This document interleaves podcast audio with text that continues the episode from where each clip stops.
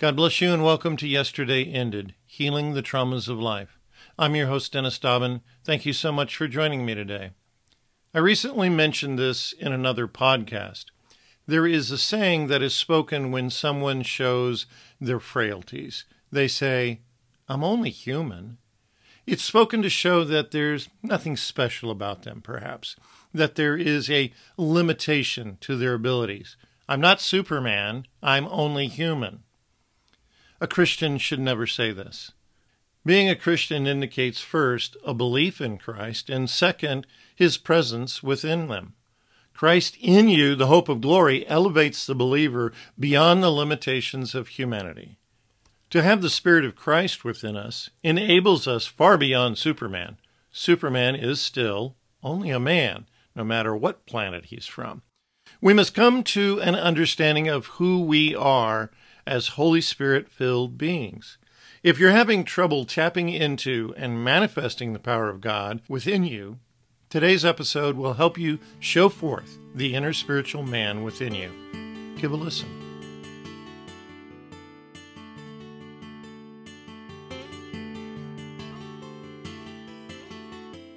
Limitations. There's always some way or another to place limitations upon us. What do you expect? They're only a child. The limitations of age are the lack of education and experience, to name the first two dominant limitations.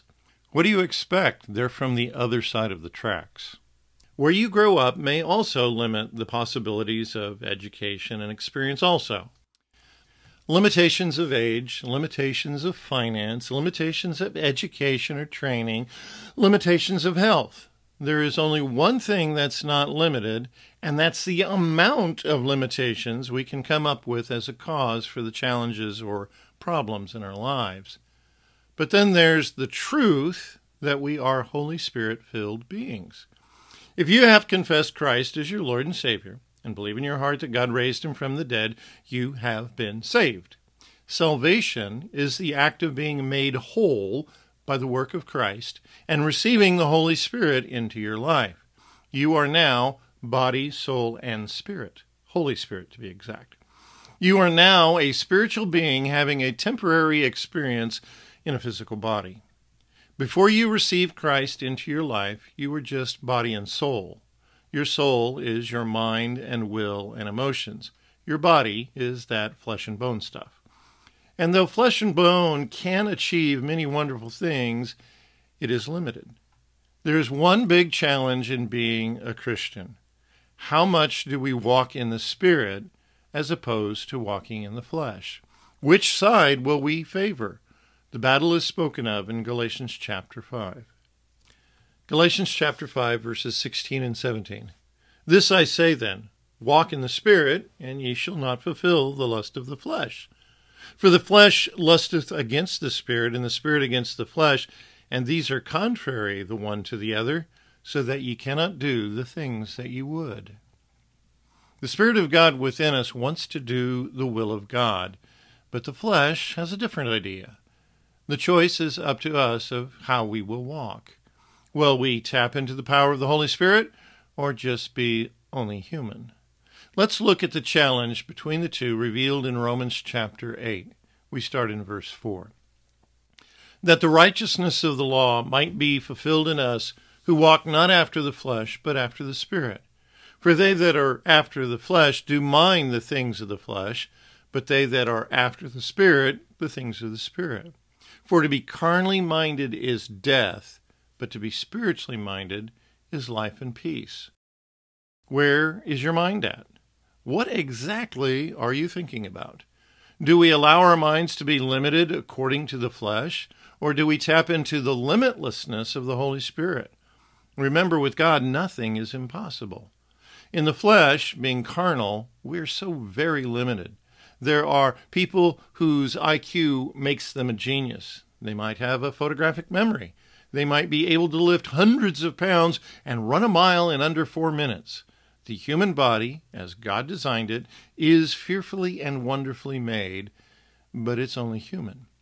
That is until we invite Christ into our hearts. That's the game changer. The question is will we live as only human or be spirit led. I've been told that I am a new creation. My challenge? To bring that into manifestation, so that I live in the Spirit without limitation. It's my decision walk in the flesh or be spirit led. From the day I was born again, I was filled with light. But what I believe will determine winning the fight. Listening to the flesh or to the spirit is my plight. It's my decision walk in the flesh or be spirit led. Of incorruptible seed I was born again.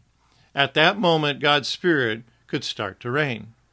The challenge listening to the Spirit or my brain. It's my decision walk in the flesh or be Spirit led. The voice of the flesh will tell me only lies. Speaking truth, the power of the Spirit will arise. I must be quick to attack the lie so that it dies. It's my decision walk in the flesh or be Spirit led. Every minute of the day we make choices. Some are very simple and benign. What will we eat for breakfast? Others carry a bit more weight. Will I take time to pray and read in the morning or neglect it this day? Will I allow the bad thought that just came into my mind to continue, or will I fight against it and bring that thought captive to Christ? There's a wonderful verse in the book of Proverbs that teaches us a bit of responsibility over our thinking. Proverbs chapter 4, verse 26. Ponder the path of thy feet, and let all thy ways be established. The proverb here instructs us to ponder the path of our feet. To ponder here means to weigh out or to plan. In the culture of Israel, each step represented a thought. If you have enough thoughts or steps in the same direction, they develop a path. The word scatterbrain comes to mind. That would describe somebody that is going around in circles or going nowhere at all. Their thoughts do not follow a clear path. So, where are your feet, your thoughts taking you? That's what this proverb is discussing. Take a moment and consider your thoughts for the last two hours. Where did your thoughts take you? What words did you ponder? Our actions flow from our thoughts. We see this in the book of Ezekiel, chapter 38, verses 10 and 11. Thus saith the Lord God it shall also come to pass that at the same time shall things come into thy mind, and thou shalt think an evil thought. And thou shalt say, I will go up to the land of unwalled villages. It says in verse 10, Things come into thy mind. The word translated things is the Hebrew word dabar. It is used a total of 1,439 times. 231 times it is translated things. 807 times it is translated word. Words shall come into your mind, and you will think a type of thought. What words are coming into your mind, and what are you doing with them once they're there? The response is shown in verse 11. This person responds to the evil thought with an action. I will go up to the land of unwalled villages. And the context continues about attacking them and hurting them. Your thinking moves you. Are the words that you hold within your heart brought to you by the Holy Spirit or by your flesh? Are you going forward in life? Are you standing still? This is the lukewarm territory. Or are you going backwards? As I mentioned earlier, life is a series of decisions, and each decision is determined by what words we allow to take residence in our hearts and minds. This is where building habits or godly routines become very important. One habit we must acquire is to keep the Word of God fresh in our minds and hearts all the time. Psalm 119, verse 97 reflects this. Oh, how love I thy law! It is my meditation all the day. Unfortunately, the word meditation has gotten a bad reputation because of Eastern religions. But in the Hebrew culture, it is very different. To meditate literally means to speak or utter or mutter. Imagine softly speaking a verse of Scripture over and over throughout the day. We can start with a simple one Philippians chapter 4 verse 13. I can do all things through Christ which strengtheneth me. Doing this repeatedly throughout the day will build this truth within our hearts, but it starts with our mouth. Consider how often we complain about stuff. How often do we open our mouths in anger? How often do we open our mouths in frustration? How often do we open our mouths in defeat? In those moments, we have forgotten our true identity as children of God. It is bad enough to think these things, but to speak it out is to indicate an agreement with it. Look at what Jesus said about our mouth and heart. We see this in Luke chapter 6, verse 45. A good man, out of the good treasure of his heart, bringeth forth that which is good. And an evil man, out of the evil treasure of his heart, bringeth forth that which is evil for out of the abundance of the heart his mouth speaketh.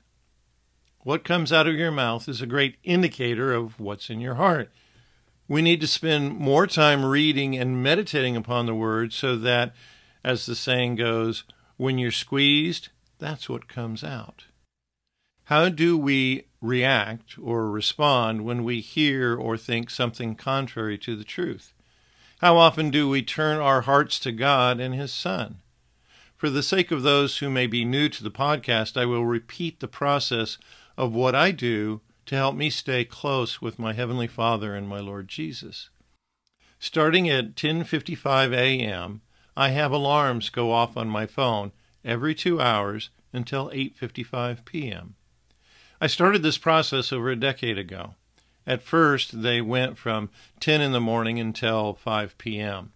At that time, I did it every hour while I was at work to remind myself to check in and pray and worship. It started one day when I came home from my cabinet shop that I worked in at that time and realized I had been so caught up in work that I hadn't talked to God all day. When I walked into the house, it hit me and it was like, Oh, good evening, Lord. How was your day? I never wanted that to happen again so I began the use of the alarms on my phone. How intentional are you in maintaining a close and intimate relationship with your Father and your Lord? I walk in the Spirit often as I speak in tongues throughout the day. Today, as I was listening to a Christian song, it spurred a prayer to Jesus. A walk of power comes from being very intentional and intimate in your relationship with God and His Son. The more discipline we have in developing our relationship with God, the more freedom and peace we will have every day.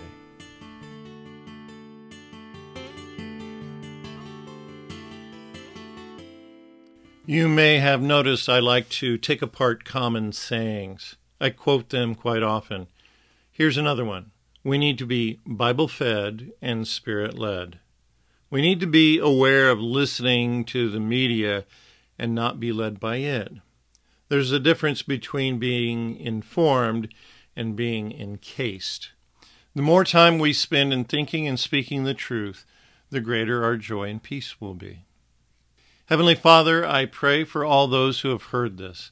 I pray for their hearts to be turned in a closer relationship with you. Holy Spirit, embrace my listeners and guide and teach them. Awaken them all to your presence. Be the strength that we do not have. Be the insight that we need in our lives. Open our eyes to the truth. I pray this in Jesus' name.